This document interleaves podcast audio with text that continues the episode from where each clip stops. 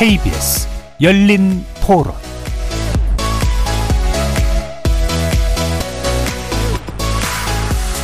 안녕하십니까. KBS 열린 토론 정준희입니다. 김포 시민들의 의견을 수렴해 서울시 편입 여부를 추진하겠다는 우리 당의 입장에 대해 민주당 입장이 무엇인지 잘 모르겠습니다. 5호선과 관련된 예타 면제와 연장 확정을 이번 예산안에 담고자 한다면 저희들은 담겠습니다. 정부가 입장을 정해 오십시오. 안을 갖고 오십시오. 방금 들으신 내용은 김포 서울 편입과 관련된 국민의힘 김기현 대표와 더불어민주당 홍익표 원내대표의 발언이었습니다. KBS 열린 토론 매주 목요일 정치 바깥에서 국회를 바라보는 색다른 시선의 정치 토크 국회 외사당으로 여러분을 만나고 있습니다. 국민의힘에서 경기도 김포시의 서울 편입안을 당론으로 발표하면서 서울을 둘러싼 수도권 일대가 들썩이고 있습니다. 광명, 과천, 구리, 하남까지 서울 편입에 기대감을 보이고 있는데요. 총선을 5개월여 앞두고 수도권 민심에 던져진 이 파장.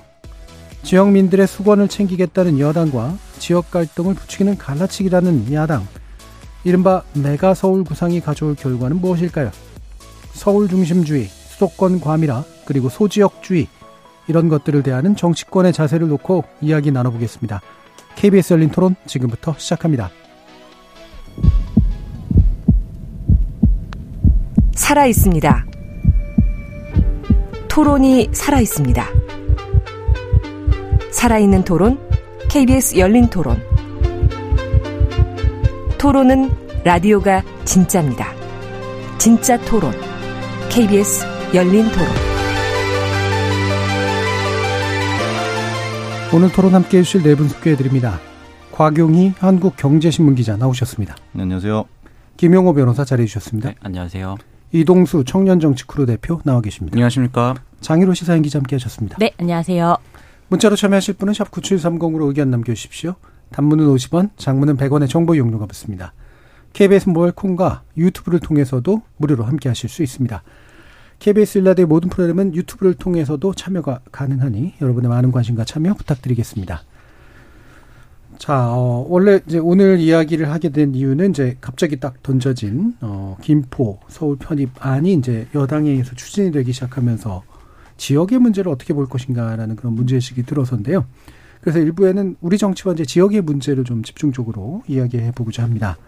아, 근데 이제 지역주의란 말이 또 양가적인 그런 의미로 또 많이 쓰여서 한편으로는 이제 지역을 굉장히 중시하는 태도를 의미하기도 하고 다른 한편에서는 어, 자기 지역만을 굉장히 우선시한다거나 또는 지역 간 대결이 부추겨지는 그런 태도를 또 이야기하기도 하죠.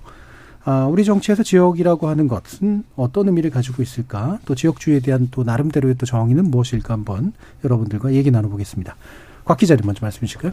네, 되게 재미있는 게 이제 지역주의를 한국 어, 민족 문화 백과사전에서 검색을 해봤어요. 근데 용어가 두 개가 나오더라고요. 지역주의라고 이제 검색이 두 개가 됐는데 두 개가 좀 다른가? 다른 의미인가 해서 봤더니 한 번도 똑같고 영어도 똑같습니다. 레지널리즘이라고 똑같은데 왜 이게 이제 무슨 연성업 미국 연성업법도 아니고 갱신이 된 것 같더라고요. 보니까는 네. 처음에 의미는 뭐였냐면은 그 특정 지역의 이해를 보호하거나 강화하기 위해 정치 정치화하는 사회 정치적 문화 운동을 가리키는 정치학 용어다 이렇게 돼 있었더라고요. 그러니까 뭐 다양화, 다연주의를 추구하고 관료주의적인 뭐 중앙 집권화에 어, 상대되는 개념이다 이런 긍정적인 의미가 처음 있었는데 그 다음에는 반대로 어, 같, 어, 같은 지방 출신자끼리 모여 다른 지방 출신자들을 재촉하는 사회 병리 현상.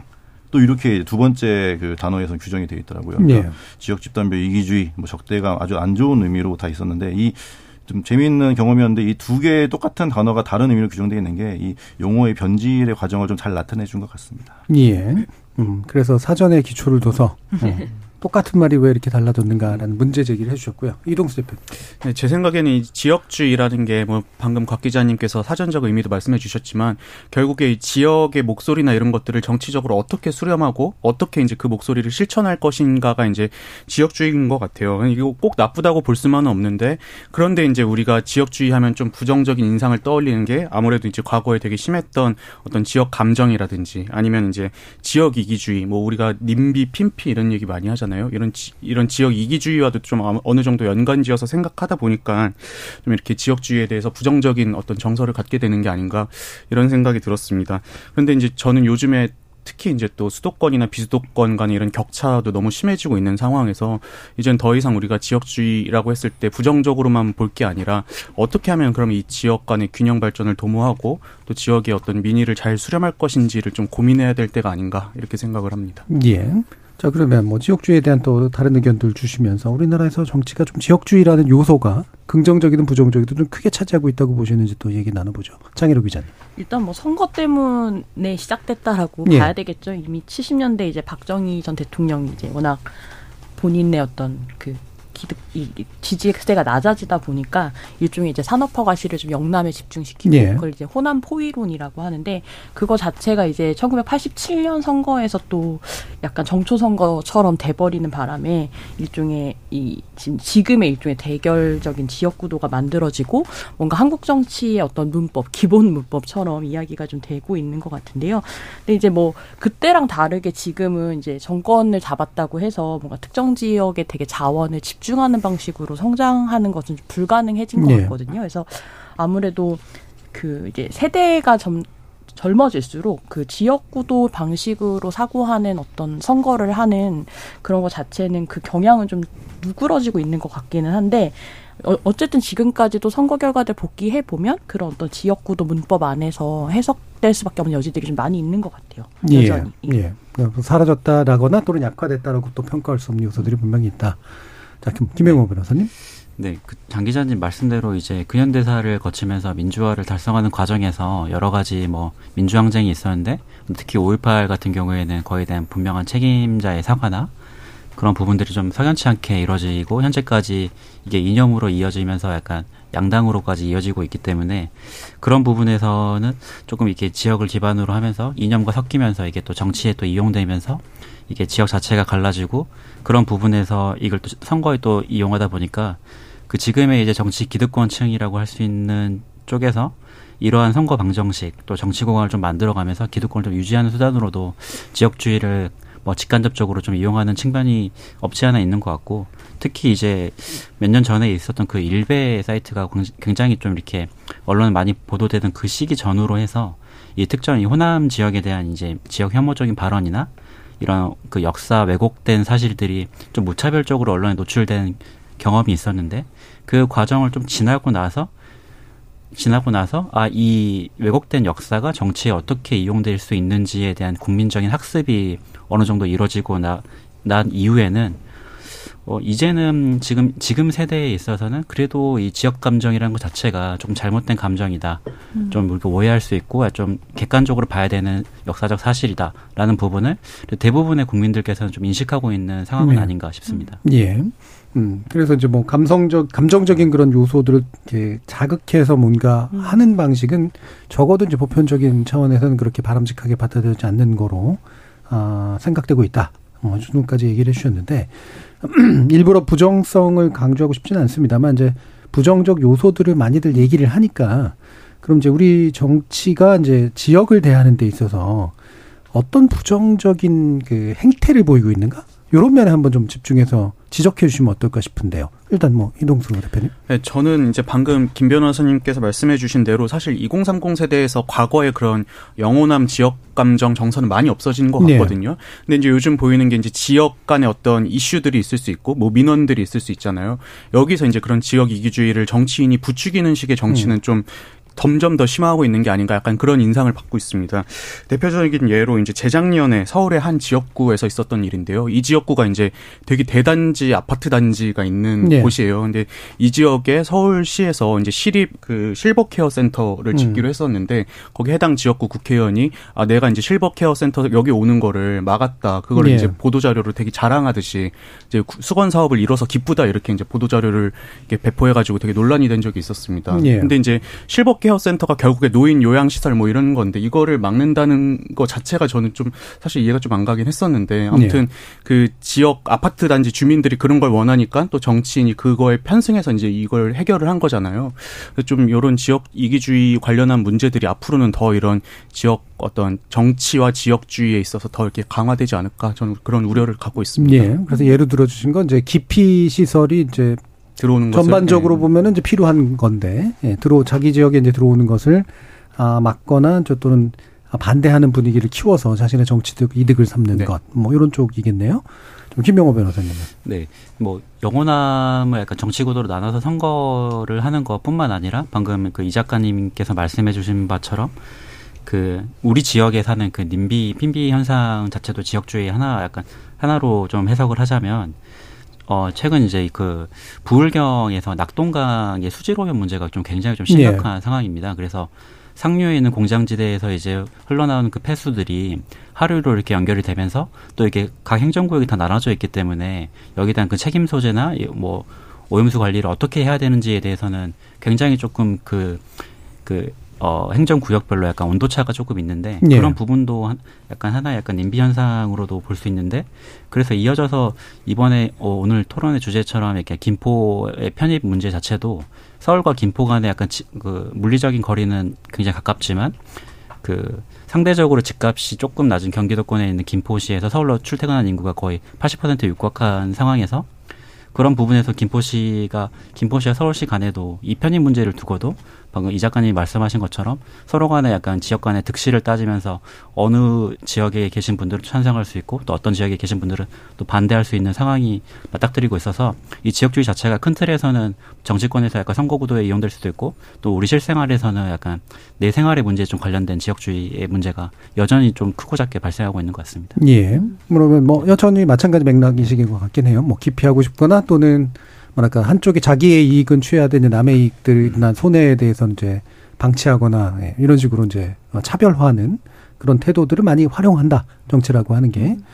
아, 자 그럼 두 분의 기자님들은 또 어떤 식으로 보시는지. 일단 뭐 사실 지금 김포 관련된 논란 중에서도 되게 또 주요 쟁점 중 하나가 쓰레기 매립지 이 문제인 것 같은데 음. 그런 것처럼 이제 말- 두 분이 말씀해 주신 거를 보면 이제 그런 부분을 또 지역 이기주의 문제로 또 이야기해 볼 수 있을 것 같고 근데 제가 이제 이번에 이 지금 방송 준비하면서 강준만 죄송합니다 선생님이 쓰신 그 바벨탑 공화국이라는 예. 책을 보니까 지역주의를 감정의 문제를 보면 답이 나오지 않는다 음. 이렇게 쓰셨더라고요. 그러니까 우리가 지역 감정이라는 얘기 흔히 많이 쓰는데 어쨌든 지역주의건 지역 감정이건 그 뿌리라고 하는 거는 이익이라는 것에 있고 어째 우리 지역 출신이 어떤 권력을 잡아야 우리 지역에 돈을 더 많이 갖고 올 수 있다 라고 하는 그런 생각이 예. 사실은 이 지역주의, 지역 감정을 둘러싼 문제의 근원이다라고 지적을 하시더라고요. 그래서 사실은 이거는 서울이라고 하는 어떤 초집중화 현상 자체를 약화시키지 않으면 이, 이 문제는 아무 관심 없으면서 지역 갈등 해소해야 된다라고 하면 그거는 아, 하나만한 소리다 이렇게 예. 지적을 하시던데 그게 또 이번 김포 사태에서도 또 김포 사태가 적절한 말은 모르겠으나 논란, 메가 예. 논란 메가 서울이라는 논란에서도 결국은 이제 지방과 서울의 어떤 이걸 어떻게 설정할 것인가의 음. 관계를 어떻게 설정할 것인가의 정책이 거, 설정할 것인가의 문제에서 정책이 어떤 결정을 하느냐인 건데 이, 이 서울을 서울의 어떤 집중화를 약화시키지 않는 지역 균형 발전이라고 하는 게 의미가 있나라는 이제 그런 생각도 들더라고요. 예. 그래서 지역 감정이라고만 부르면 안 된다. 그 안에 이익에 대한 판단들이 들어 있다는데 요즘은 사실은 감정을 낮게 보면 안 된다라고 아, 하는 네. 또 반론도 많습니다. 감정 자체 이미 합리성이 들어가 있기 때문에. 자, 곽영희 기자님. 저도 이제 뭐 감정적인 문제로 보는 거는 당연히 아니지만 이게 이제 사실 역사적으로 따져보면은 지역 감정이 하루아침에 해소할 수 있는 문제는 또 아니라는 생각이 드는 게 이제 삼국시대로 가다 보면 고려가 이제 통일을 하고 10조에도만 봐도 약간 지역 감정 얘기가 나오고 조선왕조 줄록에도 그렇고 그 이후에 우리가 그것을 좀 해결하려는 노력을 했냐 저는 원인을 좀 우리 스스로에서도 좀 찾- 찾아야 되지 않겠나 싶은데 예를 들면 우리 이제 92년에 김기춘 전 법무부 장관이 그 음식점에서 특정 지역 지지하면서 우리가 남이가 이런 발언 지금도 밈처럼 쓰이고 예. 폭탄처럼 쓰이는 상황이고 또뭐 뭐 경상도 대통령 안 뽑으면 개밥의 도토리다 막 이런 게 지금도 이런 단어들이 막 쓰이는데 그거에 대해서 문제의식을 갖지 않고 우리가 좀 계속 자연, 뭐 자연스럽다고 해야 되나요? 계속 이렇게 문제의식 없이 살았던 게 저는 저희 스스로도 그런 거 좀 공고화 시키는데 좀 어, 조력을 하는 것 같다. 반성을 해야 될 문제다 이렇게 보고 그 있습니다. 저는 요즘에 이제 그 말씀 두 분 말씀해주신 맥락에서 이제 요즘 보면은 되게 도시 중심부와 주변부들이 이렇게 있잖아요. 그러니까 네. 뭐 예를 들어서 쓰레기 뭐 이렇게 큰 어떤 면적을 필요로 하는 뭐 쓰레기 매립지라든지 발전소라든지 뭐 이런 건 저는 불가피한 측면이 있을 수 있다고 보는데 요즘은 보면 뭐 어떤 요양원이라든지 이런 필수 시설들마저도 그 중심부에서 해결하려고 하지 않고 그냥 주변부로 다 떠밀어 버리는 좀 그런 경향들이 있거든요. 네. 그래서 저는 이런 문제를 좀 우리가 이제는 책임감 있게 좀 해결해 나가야 되지 않나 좀 그런 생각이 들었습니다. 예. 자, 그러면, 아, 이 부정적인 측면들에 대한 뭐 다양한 예, 주로는 이제 좀 이기성에 관련된 거, 그리고 이기성을 자극하는 저 정치나 행동에 관련된 것들을 얘기를 해주셨는데, 그렇지 않고 어, 뭐 지역에 대해 제대로 착목하거나 아니면 이런 지역 차별성 내지 지역 이기주의를 좀 큼직하게 극복하려고 하는 정치적 행동들에는 어떤 것들이 있었을까? 어떤 어, 사람이 또 떠오르거나 또는 어떤 정책이나 사례가 떠오르시는지 얘기를 좀 나눠보도록 하죠. 장 기자님. 일단 뭐 가장 지역 뭐 험지 출마론이 나오는 이유도 사실 은 지역주의가 문제다라는 네. 그건 거고 그래서 그 우리 지역 우리 정당에 좀 불리한 지역에 출마하는 것이 마치 이제 어떤 거기에 정당성을 좀 부여해 주는 그런 건, 건, 걸 텐데요. 이를테면 뭐 영남과 호남의 어떤 유권자들이 특정한 정당에만 몰표를 준다. 이것 때문에 이제 그 이야기가 나오는 것들이고 그러면서 저는 좀 생각났던 분이 지금 고인이 되신 분이긴 한데 허대만 씨라고 이제 2008년부터 2022년까지 민주당 계열 정당으로 해서 그 포항에만 여섯 차례 네. 나갔던 이제 뭐 국회의원 선거에도 나가시고 포항시장 선거에서 나가시고 이랬던 분인데 다 낙선하셨던 분이거든요. 그리고 이제 그럼에도 불구하고 그 이제 뭐 다큐멘터리에서 어떤 다큐멘터리에서 김대중 전 대통령이 나왔다고 해가지고 막 보이콧 운동이 벌어지는 그런 도시에서 그래도 2018년에 포, 포항시장 선거에 나왔을 때는 42.4%를 네, 꽤 득표하셨었다 좁혔죠. 그러더라고요. 네, 음. 꽤 많이 좁혔었고. 네, 그리고 또 어쨌든 이명박 전 대통령의 고향이기도 하고 이제 그러는 동안에 이제 굉장히 이 지역 구도를 넘어서야 한다라는 걸 자신의 어떤 삶으로 계속해서 좀 이 증명하려고 하셨던 그런 분이 좀 생각이 나더라고요. 예. 그래서 계란으로 바위치기처럼 보일 수는 있으나 네. 예, 이게 나의 소신이고 신념이고 지더라도 그래도 나는 해보겠다라고 그쵸. 하는 그게 또 42.4%까지 음. 또 지, 인정받았던. 네, 끌어올린 음. 것 그거 이유이기도 할 것 같아요. 예. 김 변호사님. 네. 구- 국민의힘 쪽에서는 이제 그 이정현 전 대표께서 예. 그 20대 국회의원 선거에서 전남 수천 곡 순천에 출마를 하셔서 이게 전라도 쪽에서는 첫 이제 보수 지역구 의원으로 이렇게 당선이 된 사례가 굉장히 좀 인상 깊게 이렇게 남아 있고 또 최근에는 이제 5.18 당시에 윤석열 대통령께서도 5.18그 43주기에 참석을 하시면서 그 이물리한 행진곡을 부르며 통합을 또 강조하신 바 있고 또 최근에도 그 인요한 국민의힘 혁신위원장께서도 여러 차례 이렇게 호남을 조금 언급을 하시고 5.18 방문하시면서 사과를 하는 모습을 좀 볼 때 과거에 이제 국민의힘 이런 보수당 지역 보수 지역 그 진영에서도 이렇게 호남에 대한 약간 과거에 대한 사과와 역사적 사실에 대한 사실 그 사과와 함께 약간 좀 외연 확장을 하기 위한 그런 어 의도로 약간 호남 지역의 호남 지역의 지역 감정을 좀 타파하려고 하는 노력을 심심치 않게 계속해서 보여주고 있는 것 같습니다. 예. 그게 또 심심치 않게 안 그런 경우들도 또 있잖아요. 예. 그래서 이게 병존하는 건지 아니면 어느 경향이 이제 좀 왔다 갔다 엎치락 뒤치락 한다라고 봐야 될지. 근데 이게 좀 양가적인 음. 문제가 있는 것 같아요. 이렇게 원래 사실 이제 보수당의 뿌리는 사실 이제 그 영남 쪽이라고도 볼 수 있고 약간 민주당의 약간 텃밭이라고 할 수 있는 뿌리는 약간 호남이라고 볼 수 있어서 사실 이제 이, 이 지, 그 지역 기반이 다른 양 정당이 서로의 그 텃밭을 조금 벗어나서 다른 텃밭에 들어가서 이렇게 자신의 그 정치적 메시지를 내는 것 자체가 뭐 정말 진정 첫 번째로는 먼저 역사적 그 사실에 대한 진정성이 있는 사과라고도 볼 수 있고 음. 또두 번째로는 자기 이제 당의 정치적인 목적에 그 외연 확장하기 위한 두 가지 목적이 함께 좀 있을 수 있을 것 같고 그런 목적 자체가 저는 이게 병존한다고 하더라도 이게 저는 사실 잘못됐다고는 보이진 않거든요. 그래서 네. 그런 노력을 한다는 것 자체가 통합을 위한 행보이고 그런 양가적인 그런 병존하는 그런 그 노림수들이 있다고 하더라도 그런 부분에 대해서도 약간 국민들이 국민들도 어느 정도는 좀 이해를 해줄 수 있는 상황이 아닌가 예. 싶습니다. 뭐 명분과 진리 병존만을 얘기한 건 아니었고, 어, 이를테면 점수를 까먹으시는 분들이 이제 꽤 자, 자주 나오시잖아요. 바로바로 또 징계를 내리고 잘 내리고 아니 있어요. 사실 인요한 네. 위원장 5.18 묘지 간 날에도 그 5.18 관련한 망언을 한 김재원 최- 전 최고위원 같은 경우를 뭔가 대사면 그 일원 네. 중에 하나로 이렇게 한 거 자체가 사실은 몸은 5.18 묘지에 가면서 5.18 관련한 망언을 한 사람의 징계는 취소하는 이런 행보가 과연 진정성이 있느냐라고 음. 한 질문을 해볼 수밖에 없죠. 예. 그래서 이제 병존이 됐건 또는 엎치락뒤치락이 됐건 어, 어쨌든 계속적인 노력들이 있어 온 거는 이제 사실이고 또 노력이 증가해 오는 것도 사실인 것 같긴 한데요. 자, 그러면 곽 기자님. 저는 이제 아무래도 그 지난번에, 지난번에 저희 험지 출마 주제로도 그때 한번 말씀을 드렸었는데 김부겸 예, 의원은 대구 수성 갑에서 삼수를 하셨고 31년 만에 이제 대구에다 깃발을 꽂은.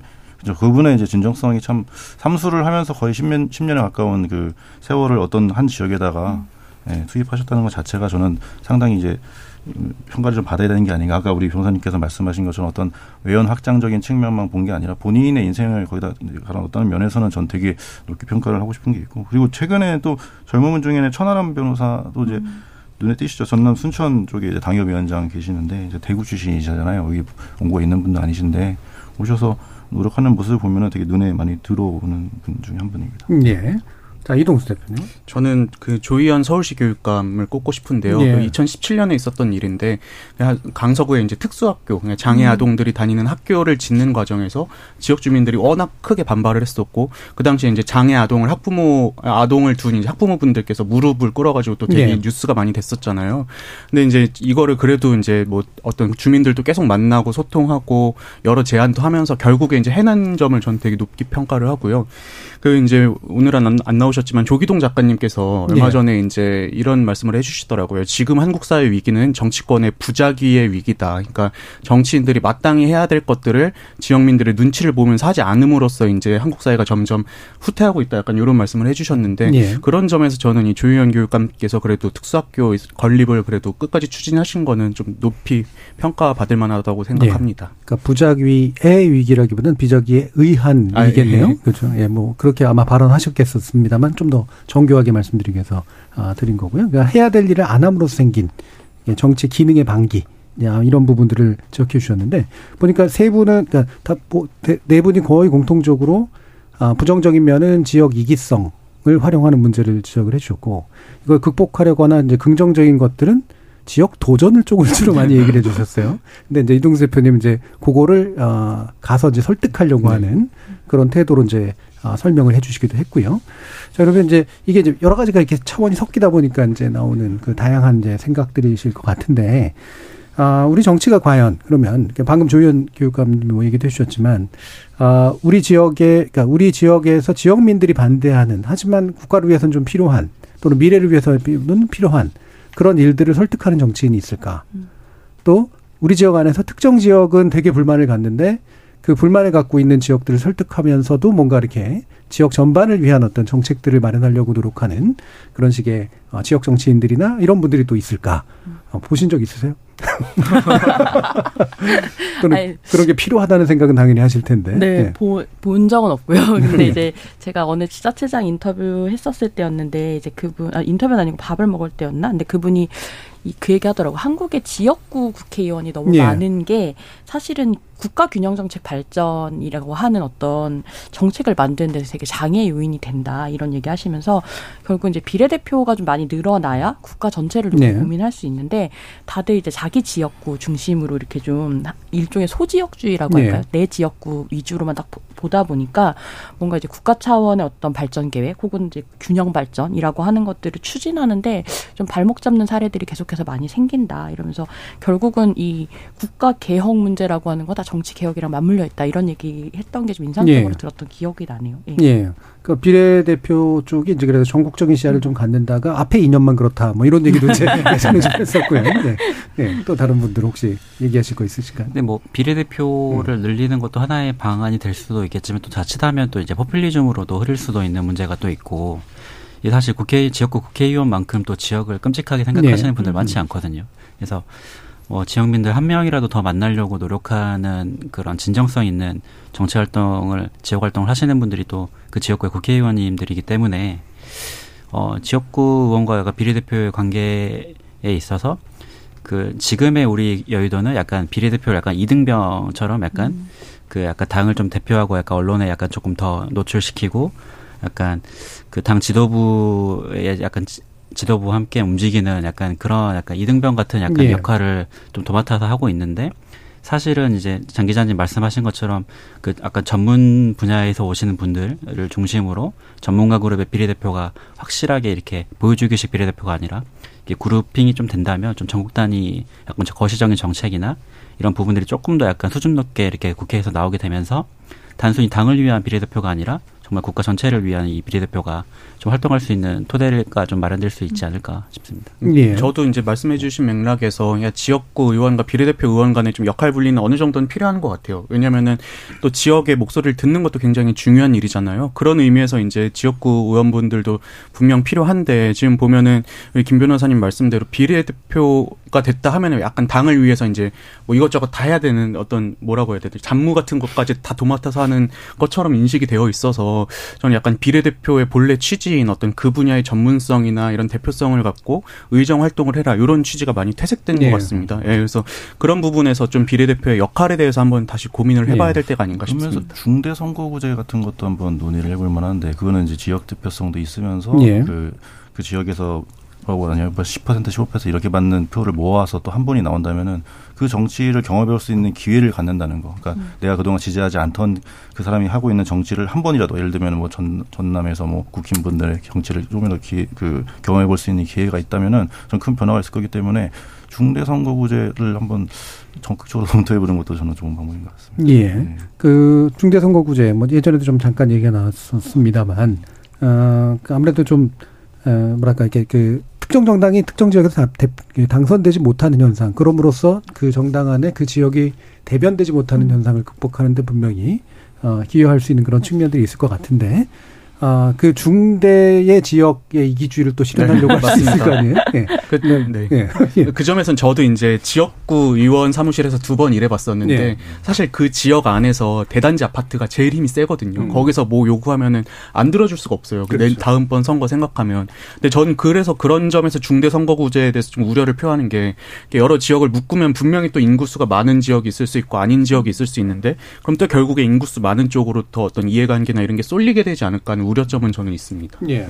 그래도 좀 분명하게 그래도 그 곽 기자님 말씀하신 것처럼 이렇게 지역 감정을 중심으로 약간 지역을 기반으로 해서 약간 양당이 약간 극단적으로 나뉘어버린 이 현실에서는 그걸 약간 좀 제도로서 타파할 수 있는 유일한 제도라고도 볼 수 있지 않나. 그래서 만약에 뭐 저희 사견입니다만 약간 특정 지역에서 약간 계속해서 약간 독과점을 하고 있는 정당이 뭐 몇십 년간 이렇게 뭐 이어져 온다면 그 지역구에 한해서만 약간 부분적으로 중대 선거구제를 어. 도입해서 약간 이렇게 그 지역구들을 좀 타파하는 방안도 한 실험적으로라도 한번 고민해 볼 수 있지 않나 싶습니다. 예. 역시 중이 제 머리를 못 갖고 있고 지금도 당장 내년 선거를 결정을 못 하고 있는 예. 와중이라 참 이런 논의가 되게 의미가 있을까라는 생각도 드네요. 예, 그런 얘기가 나와서 그래서 더 붕뜬 얘기를 하나 더 해봅니다.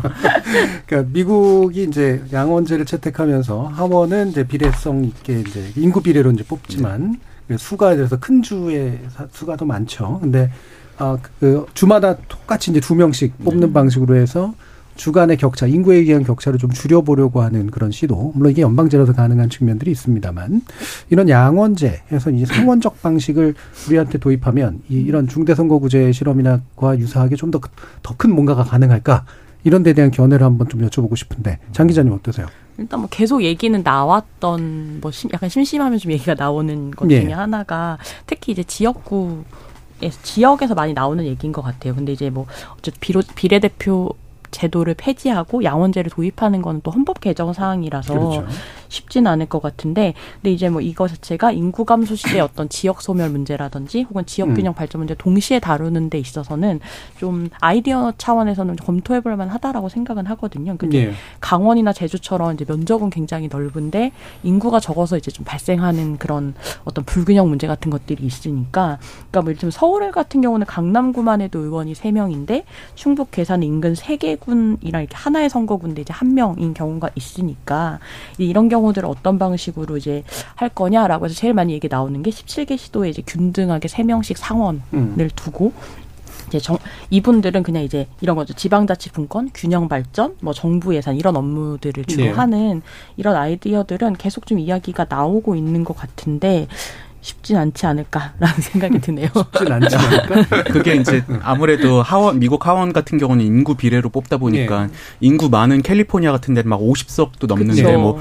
노스다코타나 아니면 뭐 알래스카 이런 데는 한 석이니까 결국에 인구 많은 데가 하자는 대로 하게 되는 거 아니냐.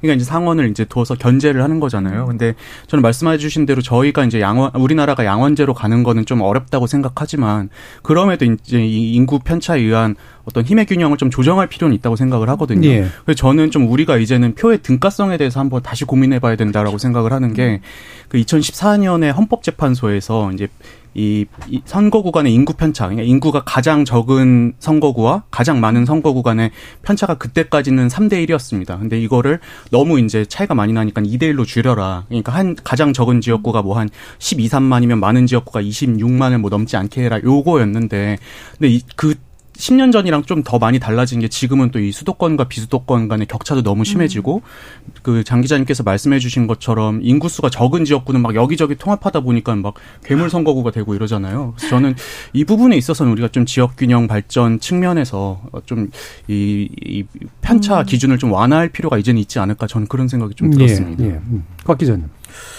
좀뭐 저도 이제 미국 상원 제도가 뭐 현실적으로 어렵다고 하더라도 사실 이런 그 와이즈맨이라고 하잖아요 상원을 그 와이즈맨들이 그 좀 교체 자체도 이제 6년 임기 중에 2년에 한 번씩 하고 뭐 뭔가 자 전체적인 거국적인 차원에서 생각할 수 있는 정책적인 결정을 생각할 수 있는 여유를 이제 상원들한테 주잖아요. 그렇기 때문에 뭐 지금처럼 뭐 극단적인 상황에서는 합의가 좀 어렵겠지만 그래도 어느 정도는 그 아까 말씀하신 어떤 특정 인, 특정 주의 대변만 아, 특정 주의 그 미시적인 사항만 대변하는 게 아니라 거시적인 사항도 대변하는 그런 자세 그런 제도 자체는 한번 좀 가져와서 실험을 해볼 수 있는 게 아닌가. 그리고 우리는 당장 그냥 다음 임기 어, 다음에 내가 또 돼야 되는데 이런 생각만 하다 보니까 좀 큰 결정을 할 때는 미루는 듯한 느낌이 있고 장기적으로 생각을 못 한다. 그래서 뭐 구체적으로 상원 하원은 아니더라도 어떤 그런 의원한테라도 어떤 어떤 권한을 좀 줬으면 좋겠다. 특히 뭐, 뭐 지역 균형 발전 같은 거는 국회에서 안 하는 방식이라든지 좀 음. 고민을 해봤으면 좋겠다는 생각이 듭니다. 지역 균형 발전은 국회에서 안 한다라고 하는 건 뭘까요? 그럼 입법을 딴 데서 한다. 예를 들면은 뭐 지금 지역 균형 발전 국회에서 넣자 그러면은 지금 아까 말씀하신 것처럼 지금 인구 비례로 하면 서울 위주로 이제 결정이 되는 거잖아요. 예. 그런 면에서는 사실은 뭐 거기서 표를 던질 때 그 의원들이 그거에 대해서 자기 지역구를 외면할 수는 없으니까 아무래도 그 지역구의 이익에 따라 딸려가게 돼 있는데 뭐 예를 들면은 뭐 글쎄요, 뭐다 별도의 기구를 세워가지고 국가발전균형위원회 같은 걸 세워가지고 전문위원들이 한다든지 이런 방식을 좀 더 강화하고 좀 권한을 좀 더 부여하는 방식도 저는 한번 검토해 볼 만한 것 같습니다. 예. 그래도 결국은 입법 사항이라면 이제 국회를 통과할 수밖에 그렇죠. 없어서. 예. 지금도 이제 뭐 균형발전위원회에서 이제 네. 정책 제안들은 하긴 하죠. 근데 이게 국회로 들어가면 이제 약간 네. 굴절되기 때문에 생기는 문제들이 분명히 있는데 그걸 어떻게 극복할 거냐 정도의 아마 고민이셨던 것 같고요. 자, 김 변호사님까지. 이- 근데 약간 현실적으로 저희 나, 저희 나라 약간 정치 우리나라.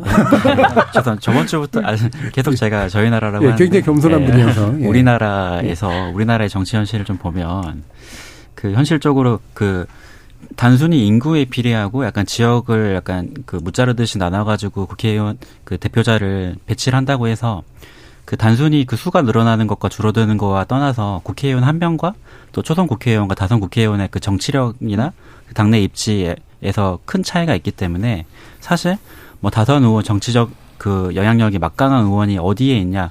약간 뭐 서울에 있든 뭐 정말 아무도 모르는 약간 읍면동에 있든 거기에 있, 있더라도 그 지역의 예산을 얼마큼 끌어올 수 있고 그러니까 국가의 정책을 끌어올 수 있는 거는 그 개인 정 개인 정치인의 정치력에 좀 의존 의존되고 있는 부분도 꽤 많아서 사실 이제 단순히 약간 미국의 그 양원제를 저희 따라 따라가면서 이 지역구를 타파하기 위해서 이를 도입해서 약간 기계적으로 약간 산술적으로 의원들을 배치한다고 해서 그런 그 정치력의 편차가 극복될 것 같지는 않습니다. 그래서 제 생각에는 차라리 이거를 그 상원과 하원의 문제라고 라기보다는 약간 극단적인 약간 양당제의 문제로 우리가 보고 여기서 약간 합리적인 제 3당 다당제를 약간 추구하는 방향 방향에서 아까 곽 기자님 말씀해 주신 그 중대 선거구제도 하나의 좀 그 대안이 좀 될 수도 있고 다당제를 다당제를 좀 추구를 하면서 제 3당이 약간 실질적으로 약간 어, 제세 개의 당이 약간 실질적으로 정책을 합리적으로 결정할 수 있게끔의 구도를 잡아나가는 것이 좀 장기적으로는 또 우리나라의 그 우리나라의 정치 현실에는 좀 더 맞는 음. 방법이라고 저는 좀 생각을 합니다. 예. 뭐 이렇게 이제 다양한 관점에서 이제 제도적 대안들을 던져놓고,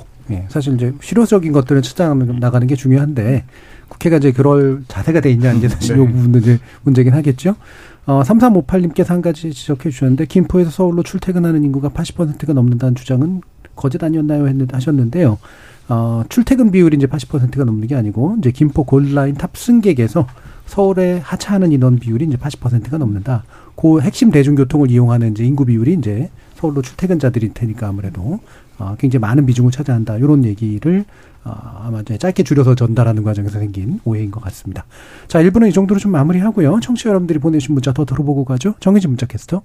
네, 지금까지 청취자 여러분이 보내주신 문자들 소개합니다. 박우진님. 저는 이번 김포 서울 편입 논란을 보면서 영화 오징어 게임의 현실판이 아닌가 생각했습니다. 서민들을 이용해 장난치고 있는 느낌이에요. 황정현님. 김포보다 서울에 더 가까운 고양, 광명, 구리, 하남, 성남, 과천 등의 지역은 가만히 있을까요? 김포가 과밀 억제 권역에서 제외되었기 때문에 사람들이 몰려간 이유도 있는데 여당에선 너무 단편적으로 해석하고 있는 것 같습니다. 구사이사님. 지역주의는 해당 지역의 고유성을 바탕으로 합니다. 정치가 지역주의의 성격을 변질시킨 측면이 크죠. 느닷없이 던지는 서울 확장 논리는 지역 발전을 위한 정책과는 관계없이 선거 공학으로 보입니다. 타 지역의 반대 논리에 부딪혀 외통수가 될 것입니다. 해주셨고요. 유튜브에서 하이드님. 김포시의 서울 편입이 필요한가 아닌가를 떠나서 지금 왜 하필 김포 서울 편입이 정치권의 화두가 되어야 하는지부터 묻고 싶습니다. 고물가, 고환율, 고유가 등 민생 문제가 심각한 시기에 김포 편입이 중대한 문제인가요? 구사사구님. 아직도 지역주의를 선거에 활용하는 구시대적인 사고를 가진 인물이 정치를 한다면 국회의원 자격이 있을까요? 총선에서 답이 나올 것 같습니다. 라고 보내주셨네요. 네, KBS 열린 토론. 이 시간은 영상으로도 생중계하고 있습니다. 유튜브에 들어가셔서 KBS 일라디오 또는 KBS 열린 토론을 검색하시면 지금 바로 토론하는 모습 보실 수 있습니다. 방송을 듣고 계신 여러분이 시민 농객입니다. 계속해서 청취자 여러분들의 날카로운 시선과 의견 보내주세요. 지금까지 문자캐스터 정휘진이었습니다. 단 1, 20%의 가능성도 저는 있다고 보기 때문에 이거는 국민들도 다 알 수밖에 없는 문제이기 때문에 논리와 논리가 부딪히고 삶에서 좀 기댈 곳, 기댈 사람 음. 이런 것들이 좀 필요한 것 같아요. 뭔가 우리가 좀 치유가 돼야 될 것 같아요. 예. 느슨해져야 될 것 같아요. 음. 이성과 감정이 만나는 곳. KBS 열린 토론. 평일 저녁 7시 20분 정준희와 함께합니다. KBS 열린 토론 정치 바깥의 시선으로 국회를 바라보는 국회 외사당 김용호 변호사 이동수 청년 정치 크루 대표 장일호 시사인 기자, 곽용희 한국경제신문 기자 이렇게 네 분과 함께하고 있는데요. 자, 그래서 이제 어, 이 김포의 서울 편입론 이 부분을 가지고 2부에서 좀 더 얘기를 해볼 텐데 아, 일단 여당은 주목을 끄는 데는 확실히 성공을 한 것 같습니다. 그리고 의제, 그러니까 지금까지는 이제 아무래도 강서구 보궐선거 문제라든가 이런 것 때문에 좀 의제를 끌려다니다가 의제를 이제 자기 주도로 이제 가져가는 데는 일단은 성공한 것으로 이제 보여, 보이죠. 여론 이제 들썩이고 있기도 하고요. 찬성이든 반대든 말하기 시작했다라는 게 굉장히 중요한 부분인 것 같은데 자, 전반적으로 이 상황 어떻게 보시는지 한번 내분 의견 들어보죠. 김 변호사님부터. 네. 그 교수님 말씀처럼 지난 23일 서울시 국정감사에서 오세훈 시장도 아직 구체적인 검토를 한 바가 없다. 그러니까 음. 김포시장을 좀 만나보고 좀 얘기를 들어보겠다라고 말씀하셔서 사실 이게 굉장히 좀 오랫동안 그 필요성이나 편입의 필요성이나 시급성을 좀 따져서 약간 그 성숙 성숙된 약간 정책이라기보다는 사실상은 조금 약간 선거를 앞두고 조금 국면 전환용으로 약간 이슈가 제기된 측면이 좀 크지만 음. 이왕 또 이슈가 제기된 만큼 또 김포시 시민들의 어려운 점과 또 서울 시민들의 약간 득실 득실들 여러 의견을 좀 수렴을 해서 이게 금주 내에 이제 여당에서 특별법을 발의한다고 하니 그 특별법 좀 내용을 따지면서 그 법이 통과가 된다면 그 절차 안에서 김포시 편입 문제 그리고 더 나아가서 뭐 지금 뭐 부울경 메가시티 문제나 뭐 서울 뭐 전주 전주 광 전남 광주 이 부분에 대한 호남권 메가시티 광역 광역 동맹 이런 측면까지도 이 전체적으로 그, 그 한반도 전체에 대해서 행정 체계를 어떻게 조금 이렇게 개편할 것인지에 대한 거시적인 문제를 선거를 앞두고 좀 치열하게 여야가 좀 토의를 논의를 한다면 그동안 이제 그 국가균형발전위원회나 지금의 약간 뭐 지방시대위원회인가요? 거기서 이제 조금 같은 정책을 좀 반복해 왔던 것, 왔던 것을 조금은 이제는 좀 실효성 있게 정말 실현할 수 있는 그런 정책들을 조금 내놓을 수 있는 또 계기가 된 게 아닌가 해서 좀 저는 좀 긍정적인 면이 있다고 봅니다. 예. 예. 그래서 어 약간 부정적일 수도 있으나 이제 긍정적인 결론으로 이제 갔는데 굉장히 김포에서 서울 거리만큼 꽤 먼 것 같다는 느낌도 좀 들긴 하는데 그 중간이 어디냐 이제 이 부분을 잘 채워주시면 좋을 것 같아요. 예, 곽 기자님. 정책적으로는 이제 좀 꽃놀이패를 쥐었다는 느낌이 확실히 예, 들더라고요. 예. 손해 볼 건 별로 없는 거고, 그러니까 이슈 선점에도 아까 말씀 우시선님 말씀하신 대로 성공을 한 거고 또 여당 아, 야당 내부에서도 한 대 맞았다. 예, 여당 정책 프리미엄에 당했다라는 이제 말을 할 정도로 저는 좋은 정책 같고 그냥 정치적으로 계산을 했습니다. 예. 네.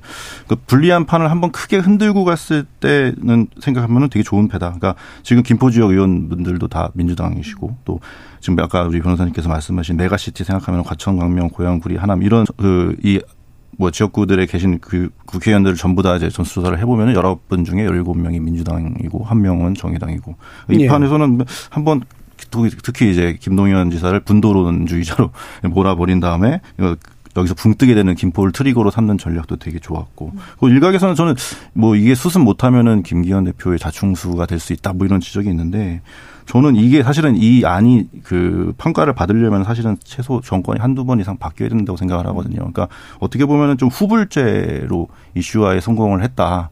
그러니까 김기현 대표가 나중에 이게 정말 전국적인 책임론이 왔을 때 김기현 대표가 그때 책임질 수 있는 자리에 있는지도 모를 수 있거든요. 그러니까 예. 저로서는 제가 그냥 개인적인 생각으로서는 뭐 되게 괜찮은 이슈 선점의 정책 결정이고 정책 아니었다라고 생각합니다. 예, 그러니까 정치 공학적으로 평가할 그런 말씀이셨고요. 예, 또뭐 장기로 김, 기자님. 예, 김기현 대표한테는 너무나 필요했던 국면 전환인 것 같습니다. 어쨌든 험지 출마론의 대상자로서 계속 예. 이름이 거론됐었기 때문에 지금 이제 의제 주도권을 국민의힘이 좀 가져오는 굉장히 단기 어떻게 보면 저는 단기적인 효과라고 생각하고요. 아까 김 변호사님 얘기해 주시고 뭐 특별법 이런 얘기도 해 주시고 이제 뭐 행정 체계 자체를 가지고 이야기해야 된다라고 말씀하셨는데 저는 사실 이 정부가 제일 좀 무시하는 것 중에 하나가 절차라는 생각이 들거든요. 그러니까 이를테면 경북에서 대구로 이제 이관된 군의군 같은 경우도 거긴 다 이제 국민의힘이 뭐 대구시장, 경북도지사, 국회의원, 시도의회 사실상 다 각 장악하고 있다라고 하니까 정치색이 같다라고도 할수 예. 있을 텐데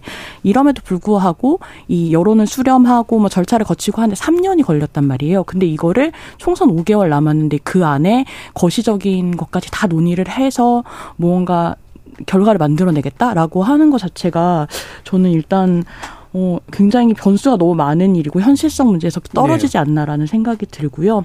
총선이라고 하는 건 사실 저- 전국 선거인데 이런 어떤 수도권 집중 현상 혹은 뭐 지방 소멸 이런 문제를 가지고 이제 논의를 해야 되는 어떤 이 선거판이 벌어지는 건데 여기서 이 좀 집권 여당이 들고 나온 이 대책이라고 하는 것이 너무 좀 지- 이런 것과는 멀어지는 모순이 있는 그런 이야기는 아닌가라는 생각이 좀 들고 10월 27일 날 윤석열 대통령이 경북도청을 찾아가서 이렇게 얘기했거든요. 수도권 중심의 판을 바꿀 수 있는 과감한 균형 발전과 지방 분권 정책이 필요하다. 이거에 대한 답이 김포인가라는 질문을 하지 않을 수 없습니다. 예. 예, 이동수 대표님. 저는 개인적으로 지금 국민의힘 지도부가 그동안 수도권 위기론 되게 많이 나왔잖아요. 근데 수도권 위기론 나온다고 좀 무리수를 둔 게 아닌가 이런 생각을 예, 하는데요. 총선에서 수도권에서 질것 네. 같다는 예. 그런 위기론 때문에 무리수를 둔 게 아닌가 싶은 게 일단 저는 이 현안 자체가 대통령실이랑 조율이 됐는지도 모르겠어요. 예. 왜냐하면은 요 며칠간 이제 윤석열 대통령이나 대통령실에서 나온 메시지들 보면은 제 주변도 그렇고 특히 이제 2030 세대들도 되게 좋아할 만한 이슈들이 많았거든요. 음. 예컨대 뭐 은행의 어떤 약탈적 금리 문제라든지 아니면은 플랫폼 기업의 뭐 수수료 예. 문제 아니면 이제 불법 공매도를 또 금지하겠다 이런 음. 얘기들이 되게 많이 나왔는데 이게 지금 김포 이슈 때문에 다 묻혀가지고 하나도 지금 논의가 안 되고 있는 상황. 근데 이 메시지들 보면은 전 대통령실에서 좀 나름 준비를 해서 이제 뭐그 어제였나요, 그제였나요, town hall meeting도 미팅도 하고. 하고 막 했던 것 같은데 그 모든 걸 지금 이 김포 현안이 다 가져가가지고 과연 지금 이게 대통령실과 조율이 됐느냐. 지금이야 이제 이, 이 서울 편입 이슈에 대해서 뭐 여론이 아직 확실하지 않으니까 지켜보고 있는 것 같은데 만약에 이제 여론이 안 좋아지기라도 하면은 예. 저는 아마 또 대통령실과 어떤 지도 국민의힘 지도부 간의 또 갈등 요인이 될 수도 있지 않을까 그렇게 생각을 합니다. 예, 마침 뭐 그 말씀을 주신 김에 그래서 어, 일단은 예, 대통령실 또는 내지 정부와 어느 정도 좀 교감이 있었나 조율이 좀 있었나라고 하는 부분에 대한 또 분석도 필요하고요. 어, 실제로 또 메시지가 좀 약간 엇갈리는 그런 측면들이 좀 있기 때문에 최근 이제 어, 윤 정부에서 발표한 그런 내용하고는 어, 과연 이제 이게 어떤 좀 상황으로 보시는지 장유루 기자님 보시기에. 일단 근본적으로 되게 논의하기 어려운 좀 전에 예. 말씀드렸듯이 되게 근본적이고 큰 이야기라서 지금 총선 5개월 앞두고 논의하기 적절한 주제인가라는 생각이 먼저 하나 들고 지금 민주당에서도 계속 얘기하는 게 뭐 아까 이제 홍익표 원내대표 목소리가 초반에 나왔습니다만 지하철 연장 논의가 오히려 더 시급한 거 아니냐라는 생각이 들거든요. 예. 이제 지하철 5호선과 9호선을 사실 그 김포 골드라인이라고 하는 건 이량 두 량밖에 없는 그 전철이라고 하는 게 저는 정책 실패를 대표적으로 보여주는 그런 사례인 것 같아요. 네. 김포, 김포 골드라인이라고 하는 것 자체가. 근데 이제 이런 어떤 그러니까 되게 거시적인 거 말고 미시적으로 해결해야 될 문제들이 분명히 있고 이 문제들을 사실은 어떤 선거를 앞두고 굉장히 해결할 수 있는 이제 장이 열리는 건데 여기에 무슨 메가시티 이런 이야기들이 겹치면 그것이 김포 시민들한테도 이로운 일인가라는 생각이 들고 김포에 살고 있는 제 친구는 이, 이 서울 중심주의가 너무 지긋지긋하다. 서울에 넣어주면 내가, 어, 무조건 표 줄 줄 알아? 약간 이렇게 이야기도 하던데. 음. 그러니까 그런, 모르겠어요. 그러니까 집을 가진 사람들한테는 굉장히 또 부동산 호재 이슈나 예. 이런 것들이 있기 때문에 중요할 수도 있는데 집을 갖지 않은 또 절반의 사람들한테는 과연 어떤 이슈로 다가올지 이게 정말로 국민의힘에서 생각하는 대로 어 움직여줄지 이 이슈가 그러기엔 너무 큰 이슈가 아닌가라는 음. 생각이 들어요. 예. 네, 김영우 변호사님. 네. 사실 이 메가시티 행정 행정 통합이 이슈는 그 과거 이제 김경수 경남지사 시절부터 이렇게 나온 이슈인데 예. 당시에도 이제 부울경 통합을 메가시티를 놓고 굉장히 좀 찬반이 되게 많이 지역별로 갈렸습니다. 그래서 경남의 입장에서는 부산에 약간 인프라를 확장시켜서 그 파급 효과를 받겠다라고 해서 이게 메가시티 안에 굉장히 좀 적극적으로 찬성을 했지만 반면 또 울산의 입장에서는 부산으로 모든 인프라와 인구가 집중이 되면 결국은 울산은 이제 베드타운이 되고 약간 슬럼화가 돼서 블랙홀 현상이 발생할 수 있다. 이렇게 해서 이게 정책 정, 하나의 정책을 놓고도 약간 지역 간에 이렇게 의견이 다 달랐거든요. 그래서 그 메가시티 안이 이번 정부 와서는 행정통합으로 이름이 또 바뀌고 다시 이제 또 뭐 특별연합 또 경제동맹 약간 여러 여러 이렇게 이름을 바뀌면서 사실 이 정책 자체가 진짜 떠버렸습니다. 근데 이제 서울이나 이 김포 같은 경우에는 이 워낙 우리나라 2분의 1 가까이 이렇게 인구가 좀 밀집되어 있고 뭐 이렇게 세수나 이렇게 인- 인구나 이렇게 인프라 자체가 워낙 잘 되어 있기 때문에 한번 실험적으로라도 약간 김포 편입에 대해서 약간 어 제대로 된 보고나 분석을 진행을 한다면 이 하나의 모델을 두고 이게 부울경이나 호남에도 이렇게 확장시켜서 이 메가시티나 행정 통합을 어떻게 좀 지역에 좀 정착을 시켜야 되나 시킬 수 있나 그런 약간 표준의 약간 모델을 좀 분석할 수 있는 그런 기회가 또 될 수 있고 저는 오히려 이게 선거를 앞두고 이런 이슈가 나온 것 자체가 이제 우리 그 서울과 수도권과 비수도권 간의 약간 이 지역 문제 자체에 정말 이제 정치권에서 진심으로 이제 좀 분석을 하고 제도를 좀 그 업그레이드 시키려고 노력을 할 수 있는 계기가 된 것 같아서 한 번은 이렇게 조금 그 수도권에 편중화되어 있는 이 우리나라의 그 이 지역 현상을 조금은 좀 타파할 수 있는 그런 좀 해안이 좀 이번 기회에 좀 나왔으면 하는 기대가 있습니다. 예, 곽 기자님 보시기에 이렇게 지금 정부나 그 대통령실이나 이런 데서 뭔가 이렇게 좀 이렇게 메시지가 읽히시던가요? 어떠세요? 근데 저는 좀 아까 엉뚱한 생각인데 예. 우리 변호사님 얘기를 들으면서 어떤 생각이 이게 메가시티를 이게 조성을 만약에 한다는 걸 전제로 한다면은 지금 뭐 우리 수면으로 가라앉았던 부울경 메가시티다 예. 예. 마산 창원은 뭐, 뭐 성공했지만 그 외에 아까 우리 이동수 대표님 말씀하신 메가시티를 군데군데에다가 대거로 조성을 한다면은 물론 이제 지역 균형 발전이랑 안 맞는 면도 있지만 그거 자체가 지역 균형 균형 발전의 어떤 다른 일환이 될 수도 있지 않을까 메가시티를 좀 세- 어, 여기저기 세워서 이제 지역 거점으로 삼는다면은 뭐 그런 생각도 솔직히 들었고 우리 또 이제 제가 궁금한 게 여당 지도부가 아까 이제 모르셨다고 뭐 아니 당정이 합의가 안 된 것 같다고도 말씀을 하셨는데 저는 여기서 또 궁금해지는 게 여당 지도부도 요거를 제대로 못 풀면은 역풍을 맞을 수 있다는 걸 분명 모르진 않았거든요. 그러면 결국은 이제 서울로 편입시티 서울을 전부를 편입시키는 이제 메가시티를 당연히 생각할 수밖에 없는 거고 총선 전까지 그걸 계속 이제 이슈화를 시킬 거기 때문에 우리 장윤호 기자님께서는 이건 이제 어떤 그 메가시티의 어떤 의미나 어떤 편입에 대한 의미에 대해서 좀 해석을 많이 주셨지만 정치적으로는 앞으로 계속 끌고 갈 수 있는 문제다. 다만 이제 또 다른 포인트가 뭐냐면은 서울 제가 서울 외곽 주민이잖아요. 노원구 사니까 외곽 주민들한테 그리 어떤 평가를 받을까? 서울시 인서울에 하고 계시는 분들한테 어떤 평가를 받을까? 왜냐면은 지금 우리가 사- 어떻게 보면 서울 강남 그다음에 서울 외곽 그다음에 서울 진입을 노리는 경기도권을 이렇게 좀 이렇게 좋은 건 아니지만 계층화가 돼 있는 상태에서 요걸 무너뜨렸을 때 과연 그 기존의 뭐 기득권이라고 하긴 그렇지만 기존의 그 계급 질서에 이게 익숙해진 분들한테 또 어떤 평가를 받을 것인가 요거에 대한 생각은 있었는지도 궁금하긴 합니다 정부가. 예. 뭐 지금 몇개 보도로 알려지기로는 대통령실과 사정교감이 있었다고 하더라, 네. 고 하더라라는. 근데 예. 뭐두 달이 예. 얘기 나오잖아요. 두 달 정도 논의됐다인 거고 사실은 음. 이제 김도현 경기도지사가 뭐 경기 북도랑 경기 예. 남도를 나눈다라는 이제 분도 계획 밝히면서 어쨌든 김 김포시가 좀 북도로 편입될 가능성도 높아졌고 이러면서 이제 그 지금 국민의힘 소속인 김포시장이 이렇게 네. 나서서 편입을 요청하게 된 건데, 그러니까 뭐 정치적으로는 효과가 있겠죠. 당장 이제 기, 어, 대, 잠재적인 대권 주자로 분류되는 김동연 지사에 대한 견제도 가능해진 거고. 예.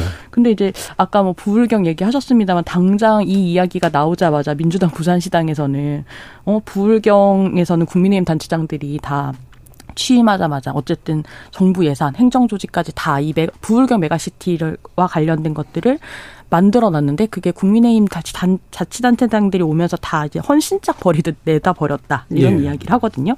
근데 이, 이러면서 서울 메가시티에 대체 그럼 박, 박형준 부산시장은 무슨 입장인지 밝혀라 이런 이제 내, 논평들을 내놓기도 했는데 아, 이게, 이게 결국은 이거 뉴타운 전략 two다라는 이야기가 여당 안에서도 나오는 거예요. 예. 이게 결국 예. 이 국민의힘 2008년 총선에서 굉장히 이제 뉴타운으로 재미를 봤잖아요. 음. 그때 서울 지역구가 48개였는데 40석을 차지했고 이게 보수 정당이 서울에서 앞서거든 유일한 예. 사례이거든요. 근데 이제 이번에도 어쨌든 집값 상승 기대 심리를 이용해서 반전을 한번 깨보겠다인데 과연 네 이, 그러기엔 너무 판을 키워놓은 것이 아닌지에 대한 조금 의심이 듭니다. 예. 지금 13, 1319님께서 도시의 경쟁력은 도시의 규모, 인구, 그리고 이에 따른 인프라에 달려 있다고 생각합니다. 도시는 커져야 합니다. 근데 너무 이 문제가 정치화되는 것 같아서 안타깝습니다. 1269님이 김포의 서울 편입 문제는 경기지사가 경기도로 남북으로 나누려는데 김포 시민들이 북이든 남이든 둘 중 한 군데로 들어가는 것보다 차라리 서울로 들어가고 싶다라고 하면서 나온 것입니다라고 배경 설명도 해주셨고요. 어, 6316님이 김포가 서울이 되었을 때 예상 지도를 봤는데 모양 좀 이상하던데요. 라는 이제 그런 말씀도 주셨습니다. 아, 지금 민주당은 그러면 사실은 아까 뭐 속내 얘기를 좀 일부는 하셨습니다만 한편으로는 메가시티로는 우리가 이미 하던 얘기다 아니냐. 그리고 행정체계 개편, 대개편으로 뭔가 문제를 해결하는 거라면 모르겠다만 이게 이런 식의 이제 단기적인 얘기는 뭐가 되겠느냐. 이런 입장이지만 방금 말씀하신 것처럼 이제 소속 정당과는 달리 또 지역에서는 굉장히 좀 뭐라고 반대해야 되나 찬성해야 되나 이런 입장들을 보이고 있죠. 어, 야당이 좀 어떤 태도들을 보이게 될까 이동수 대표님 보시기엔. 저는 그 메가 요즘 뭐 메가 서울 뭐 이런 얘기 갑자기 많이 나오잖아요. 네. 근데 전 메가 서울이라는 단어가 뭐 역전앞, 잘생긴 미남 이런 느낌이에요. 서울이 이미 메가니까. 예, 이미 서울이 메가 시티인데 거기다 또 뭐 메가를 붙이느냐. 근데 저는 지금 대한민국이 처한 가장 큰 위기는 우리가 생각했던 과거의 뭐 지역 균형 발전, 규토 국토 균형 발전 하면은 뭐 농어촌 지역들도 너무 낙후되어 있다 보니까는 거기에 뭐 혁신 도시 짓고 뭐 이런 식이었잖아요. 근데 전 지금 대한민국은 그 농어촌 정도가 아니라 이제는 광역시마저도 지금 위기에 처해 있는 상황이고 네. 예컨대 지금 부산 의료원 같은 경우는 올해 초에 그 의사를 못 구해가지고 뭐 그 의료실 그 뭐죠 응급실 네. 영업 시간 단축을 막 검토하고 그럴 정도였거든요. 지금 광역시들마저 청년들 떠나고 일자리 무너지고 이런 상황에서 저는 좀 거점들 도시라도 좀 일단은 다시 좀 살리고 그 지역 주변 아, 그 주변 지역으로 이제 좀 그 혜택이 돌아갈 수 있게 이렇게 하는 게 좋지 무조건 서울에 집중한다고 좋은 건 아니라고 생각을 하고요. 그래서 저는 뭐 국민의힘이든 민주당이든 이 이슈를 계속 끌고 갈 수는 없을 텐데 그 다음으로 좀 우리가 다뤄야 되는 건 그러면 어떤 유형의 국토 균형 발전을 이루어야 하는가를 좀 그쪽으로 논의를 뻗어 나가야 된다고 생각을 합니다. 예. 다른 분들도 뭐 더 의견 주시죠. 이 바- 좀 그래도 막 생산적인 논의를 위해서는 좀 뭐가 총선 전에 좀 짚어줘야 되느냐. 총선이 감당 가능하냐. 그리고 실제로 표 계산 들어가 부분들도 굉장히 복잡할 텐데. 자, 김영호 변호사님이 네. 긍정적인 얘기 해주셨습니다. 예. 뭐 이제 김포시가 서울로 들어오면 이제 경기도 김포시가 아니라 이제 서울시 김포구로 이렇게 편입이 돼야 되는 상황인데 만약에 그렇게 된다면 그 기존에 이제 김포시 내에 있는 읍면동에서 이제 뭐 이제 농어촌 주민특례를 받고 있어서 뭐 지방 교부세나 네. 그 세수가 서울로 편입이 되면서 다 줄어들게 되고 또 관련 이제 뭐 행정 인력들도 다 편입이 될 텐데요. 그에 반해서 이제 좀 김포시가 그러면 실질적으로 얻을 수 있는 게 그냥 5호선 그 연장이나 뭐 뭐 쓰레기 매립지를 피해갈 수 있는 뭐 그런 부분이 전부인지 아니면 어떤 부분에 대해서 실질적으로 주민들의 혜택이 있는지를 좀 치열하게 조금 분석을 해야, 해야 될 것 같아서 앞으로 이게 김포를 서울에 편입하는 거에 대해서 찬반의 논란이 찬반 그 자체를 찬반하는 게 아니라 이제 앞으로 뭐 특별법을 기점으로 해서 나올 수 있는 그 디테일한 그 정책들에 대해서 좀 치열하게 약간 여야에서 약간 디테일한 정책들을 제시를 하면서 여기에 대해서 국민들의 약간 그 동의를 공감 좀 얻어야 되는 그런 숙제가 좀 남아 있는 것 같고 또 한편으로는 이제 메가시티 이야기로 다시 돌아가서 당시에도 이제 부울경이 통합이 되면 그럼 부울경 통합의 행정부의 수장을 어떻게 뽑을 것이냐 또 이 선거제 네. 문제에 또 굉장히 또 많은 안이 또 나왔어요. 그래서 당시 좀 유력하게 나왔던 안 하나가 부울경 각 시장이 좀 돌아가면서 부울경 행정통합 수장을 하자. 그리고 뭐 그렇다면 이제 그 아래에 있는 부울교 부산, 울산, 경남에 있는 도의원, 시의원들은 어떤 직위로 또 부울경의 행정통합에 또 들어갈 것이냐 이런 약간 그, 그, 그, 그런 그분들은 어떻게 주민들이 그 몇 개의 표로 이렇게 투표를 할 거냐 이 문제까지 이렇게 이어지면서 이 지역의 그 관할 구역을 변경하는 것 자체가 이 선거 구획과 굉장히 밀접한 관련이 있기 때문에 음. 정말 이게 첩첩산중의 문제인데 그것보다 우선해서 약간 이 지역 서울 과밀화 현상을 타파하기 위한 수단으로서는 이런 이슈를 좀 계속해서 제기를 하고 좀 세게 한번 이 정부에서 약간 카르텔을 협파하는 것처럼 이 지역 구도를 약간 그 과밀화 현상을 좀 해결하려는 의지를 보여주는 것 자체는 좀 저는 굉장히 좀 긍정적인 예. 현상이라고 보입니다. 그때 카, 혁파돼야 될 카르텔은 어떤 건가요? 혁파되어야 된 카르텔은 뭐 서울 카르텔? 수도권 과밀화 현상 예. 카르텔. 예. 아니 근데 결국은 예. 서울에 되게 많은 이 기능이 집중되어 있는 게 예. 문제라는 거에 대해서는 다 동의를 하는 것 같은데 그것이 이제 김포가 서울에 편입되는 것과 모 부딪히는 지점이 있지 않냐라는 게 제가 지금 음. 드는 생각인데 사실 이거는 뭐 지역의 박탈감이 심하다 이런 문제가 아니라 어떻게 보면 저는 국가 생존 문제랑도 네. 연관이 돼 있는 게 인구가 빠져나간다 지역이 쇠퇴한다 이런 거 자체가 지방 도시가 자체적으로 뭔가 이 뭘 생산하거나 이러지 못하면 재정 투자를 결국 국가 차원에서 해야 되고 비효율이 굉장히 높아지겠죠 이제 그러면 독자적으로 생존할 수 없으면 이제 정부 예산의 어떤 블랙홀처럼 지역이 기능하게 될 텐데 그 비효율을 누가 감당하냐면 결국은 모두가 감당해야 될 문제이기 네. 때문에 서울을 집중시키지 말고 지방 분권을 하자, 균형을 균형 발전을 하자라는 이야기가 나오고 있는 이 어떤 흐름이 있었다라고 생각하는데 이 흐름에 좀 역행하는 이슈가 아닌가라는 생각이 드는 네. 거죠. 예.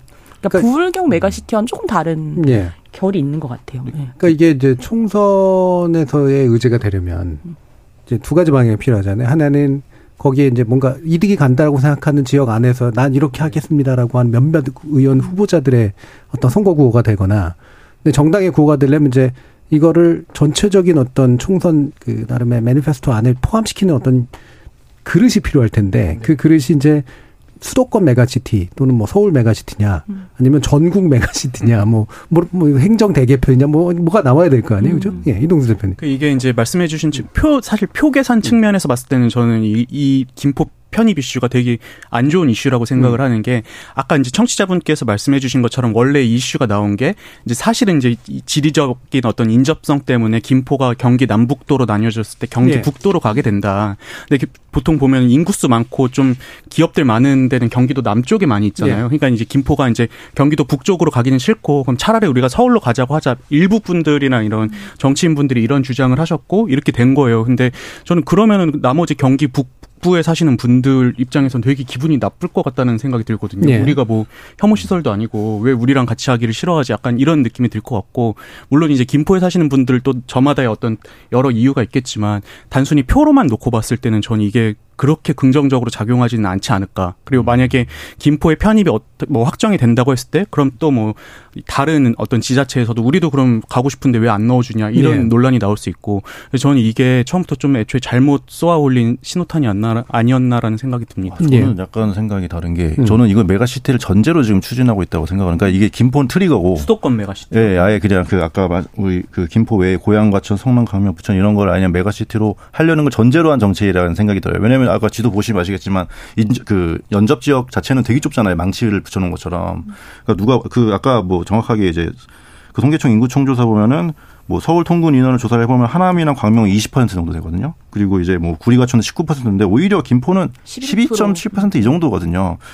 그러니까 과연 이제 이 아까도 말씀드렸지만 잠깐 그 이 확전을 전제로 하지 않고서 확산을 전제로 하지 않고서 이 정책을 꺼냈을 것 같지 않기 때문에 그렇게 된다면 오히려 기대감 총선 전까지 불부글하게 만들어서 기대감을 그, 갖게 만들어서 저는 곽 기자님이랑 네. 의견이 조금 다른 부분이 음. 뭐냐면 그냥 수도권이 이미 대한민국에서 메가시티 역할을 예. 하고 있는데 거기에 뭘 또 붙여가지고 메가시티를 음. 하느냐가 이제 저는 사실 왜냐하면 부산, 울산, 경남 뭐 이런 데 같은 경우는 지금 부산은 지금 거의 한 몇 년째 청년들 순 유출도 되게 심한 예. 상태고 심지어 제가 되게 놀란 게 대한민국 100대 기업 중에 부산에 본사를 두둔 데가 한 군데도 없더라고요. 음. 네, 이 정도로 지금 제2의 도시임에도 위기에 처해 있기 때문에 이제 우리가 그럼 울산이랑 경남이랑 합쳐서 좀 메가시티로 수도권 일극 체제 한번 대응해 보자. 약간 이런 취지인데 저는 수도권 자체는 이미 지금 여기에 뭐 어떤 교육이든 기업이든 다 몰려 있는 상황에서 무슨 메가시티가 더 필요할까라는 좀 예. 생각입니다. 그렇지만 또 이렇게 아무런 시도를 안 해볼 수는 없거든요. 음. 그래서 2003년부터 이제 국토균형발전위원회, 국토균형발전 계획이 나오면서 계속해서 국가균형발전위원회는 있었고, 오, 이번 정부에서는 약간 시, 지방시대위원회까지 이렇게 후신으로 연결되었는데, 이 위원회 자체가 이제 임명직 위원들로 이렇게 움직이다 보니까 장관급 위원장이라고 하더라도 그 예산을 가지고 관계 정부 부처의 장관과 차관들을 이렇게 움- 모두 통합해가지고 움직이는 것 자체가 사실상 불가능해서 사실 있으나 마나한 그런 역할을 굉장히 오랫동안 해오고 있었는데 오히려 약간 당 지도부에서 약간 이게 어떤 그 계기가 뭐 국면 전환용이든 약간 정치적인 목적이 있든 어떤 노림수가 있든 간에 이런 그 모두가 알고 있는 이게 수도권 과밀화 현상을 극복해야 되는데 마땅한 대안이 없- 없는데 뭐 여당의 지도부가 총선을 앞두고 이 문제를 과감하게 던졌어. 또 이- 이런 기회를 놓고 관련 전문가들이나 당에서도 약간 적극적으로 이 문제를 좀 해결하기 위해서 아까 시범적 시범적으로라도 한번 좀 과감하게 좀 정책을 좀 집행하는 거는 어 약간 다른 타 지역 뭐 부울경이나 호남권에 대해서도 약간 모범 사례를 만들면서 지역구를 좀 타파할 수 있는 그런 하나의 좀 계기가 될 수 있을 것 같아서 좀좀 기대를 가지고 좀 지켜보고 예. 있습니다. 예. 네. 어, 막 이렇게 말씀드렸지만 조금 다른 게 하지만 많이 다르진 것들이 또 꽤 있어요. 예. 그래서 그게 이제 다른 것들의 포인트들이 뭐냐를 이제 마지막으로 좀 더 짚어봐야 될 것 같은데 유튜브에서 김문기 님이 근데 솔직히 김포의 서울 편입은 안 될 것 같습니다. 현실성이 높아 보이지 않아요. 라는 말씀 주셨는데 이게 절차가 굉장히 복잡해서 생기는 문제들을 것 같아요. 예, 지적하시는 것 같고요. 0005님은 시의 주인은 시민입니다. 투표해서 결정하면 되죠. 근데 서울 시민하고 이제 김포 시민이 같이 해야겠죠. 자, 9414님께서 서울 메가시티 개념이면 그것만이 김포만 있었죠. 한정 없습니다. 진정한 지역주의로 가야죠. 라는 또 그런 의견도 주셨습니다. 그러면 이제 이게 이제 말 그대로 이미 이제 그 사실 서울, 경기의 주- 거의 대부분 지역, 그리고 인천까지 포함해서 거의 한 2천만에 달하는 이제 수도권 메가시티와 다름없다라고 보는 게 이제 이동수 대표님의 견해고, 만약에 그렇다면 그 중에 수도권의 메가시티에 이제 서울 한강 메가시티를 만들어주는, 예, 이 개념이 있거나, 뭐, 그러면 이제 나머지 지역들은 어떤 건가? 그런데 뭐, 어, 김 변호사님이라는 분들 보시기엔 그 논의를 통해서 다른 데들도 그래서 적절한 정도의 권역을 좀 새로 만드는 그런 방안이 촉발되지 않겠냐. 거기서 이제 어느 정도 수도권만 또는 서울 주변만 가- 이익을 가져가는 게 아니라 이 이익을 제대로 나누는 어떤 논의를 촉발할 수 있지 않겠냐. 이런 의견이신 것 같은데 실제로 그게 어떻게 가능할 거라고 좀 보시나요? 이제 과거에 이제 혁신도시라는 개념을 통해서 김천 구미 혁신도시를 만들면서 이제 한국전력공사를 공사든 이제 공공기관을 대거 좀 이전을 하면서 그 혁신도시를 잘 꾸렸는데 이게 지금에 와서는 이 결국은 이제 또 주일에만 그러니까 일을 하고 또 결국은 또 약간 베드타운화 성격이 좀 되어 있어서 예. 평일에는 약간 그 기차역 김천 구미역 앞에 약간 걸어다니는 행위를 좀 잘 찾아볼 수 없는 상황까지 이렇게 왔는데 사실 그런 약간 지방 이런 수도권 과밀화를 넘어서서 공공기관을 지방으로 이전하는 그런 하나의 대안 자체는 저는 그 부분에서는 좀 실패를 했다고 예. 보고 차라- 차라리 이 문제를 극복을 하기 위해선 차라리 이 수도권 안에서 약간 그 관할 구역을 변경하는 이런 김포 편입의 문제처럼 조금 다양한 방안들을 좀 생각하고 이거를 가지고 이제 지- 지방에서 약간 좀 실험적으로 좀 더 과감하게 정치를 좀 업그레이드해서 좀 진행하는 그런 단계가 좀 필요한 지금 순간이고 이게 마침 또 총선 전이라 좀 힘있게 좀, 좀 추진할 수 있는 시기도 맞는 것 같아서 굉장히 좀 희망차게 좀 음. 한번 지켜봐 주는 것도 한번 어떨까. 예, 그러니까 서울 싶습니다. 거를 내려보내는 방식으로서 인위적으로는 안 된다. 거기까지는 이해는 가고 서울이나 뭐 수도권 안에서 효과적으로 자원재 배치를 하는데 그럼 지방에는 뭔가 가야 될 거 아니에요? 어떻게 해야 되는 거죠? 저는 효과가 이제 아니 그 서울에서 뭔가를 내려보내고 이런 것들이 음. 필요하다고 생각을 하는 게 우선 참고로 저는 서울에서 나고 자라긴 했습니다. 네. 근데 이제 이 초창기에 이 혁신 도시나 이런 게 왜 실패했냐 하면은 그때는 온 국토의 균형 발전을 도모하다 보니까 농어촌에다 그냥 예, 다 예. 밀고 아파트 단지 만들고 뭐 공공기관 보내서 사실은 회사 말고는 있는 게 없는 상황. 근데 지금 보면은 아까 이제 광역시들도 이제 슬슬 쇠퇴하기 시작했다고 음. 말씀드렸는데 뭐 부산이든 대구든 광주든 이런 광역시들 같은 경우는 이미 인프라들이 있잖아요. 다만 일자리가 없어서 지금 청년들이 다 수도권으로 오고 있는 상황이란 말이죠. 그래서 저는 이제 이런 공공기관이나 이런 뭐 기업을 글로 보내고 유도하는 것들이 광역시 정도에 가면 그래도 좀 어느 정도 자리 잡을 수 있지 않을까 저는 그렇게 생각을 하고요. 지금 지역 균형 발전이 왜 필요하냐고 하면은 뭐 이런 분들도 있으세요. 뭐 미국도 한 주 우리나라보다 큰 주에 뭐 거점 도시는 몇 개 없다. 예. 우리 이 좁은 땅덩이에 무슨 지역 균형 발전이냐 이러는데 근데 문제는 이 생활 수준의 차이의 문제가 아니라 다른 데는 지금 병원 같은 경우에 도에 막 예. 뭐 의사 한 명도 없어 가지고 막 서울로 와야 되고 이런 상황인 거잖아요. 최소한의 어떤 삶도 보장이 되지 않고 있다는 게 저는 이 지역 균형 발전의 필요성을 좀 역설적으로 보여주고 있는 게 아닌가 생각을 합니다. 예. 뭐장 기자님. 그러니까 뭐 결국 지역주의 문제가 왜 더 심각해지냐라고 하면 서울이 일종의 약탈해 간 어떤 자원들 이런 것들을 우리가 더 많이 가져와야 된다라고 생각하다 보니까 전 지역주의가 영남이든 호남이든 특히 지역에서 좀더 예. 심각해지는 부분도 있다라고 좀 보고요. 그 서울시청이랑 경기도청이 33km고 그 거리가 음. 부산시청이랑 경남도청은 35km거든요. 근데 대중교통을 이용해서 가- 서울시청에서 경기도청까지 가면 1시간 25분이 걸리고 한 번만 갈아타면 돼요. 예. 근데 창원에서 그러니까 창원에 있는 경남도청에서 부산시청까지 가려면 일단 환승을 세 번 해야 되고 음. 두 2시간 20분을 이동해야 되거든요. 예. 거기가 지역이 좀 독특하긴 하죠. 예. 그러니까 뭔가 같은 거리를 두고도 예. 수도권은 뭔가 이 출퇴근이 가능한 동일 생활권을 예. 구성하는데 부울경에서는 KTX로 가는 만큼 사실 서울에서 그냥 부산 가는 만큼의 시간이 소요된다는 거죠. 이게 결국은 지역의 그만큼 인프라나 일자리나 이런 문제들과 다 연동해서 생각할 수밖에 없는 건데 이런 문제들이 과연 서울 메가시티론이 뭔가 구상이 되고 띄워진다고 해서 이 지방 문제가 해결될 것이냐라고 하면 회의적으로 볼 수밖에 없는 것 같아요. 예. 좀 그런 측면에서는 김포가 만약에 병합이 됐을 때 얻을 수 있는 게 뭔지를 한번 좀 전략적으로 고민을 좀 해봐야 될 것 같아요. 그러니까 예. 뭐 계속 아까 이제 김포 시장님께서 뭐 항구를 서울이 갖게 된다. 근데 사실은 서울은 러시아도 아니고 무슨 동 부동항을 노리는 것도 아니고 서울이 항구 그리고 어차피 인천은 물류 잘 돼 있고 기업들이 결정하는 거잖아요. 뭐 예. 서울시 차원에서 무슨 수입을 하겠습니까? 그렇기 때문에 과연 가져갈 수 있는 게 뭔지 경제성은 결국 기업이 따지는 건데 그거를 한국이 가져서 뭐 합니까? 저는 좀 좀 이상하고 또 이제 가져가는 것도 아니라 주는 거예요. 그렇죠.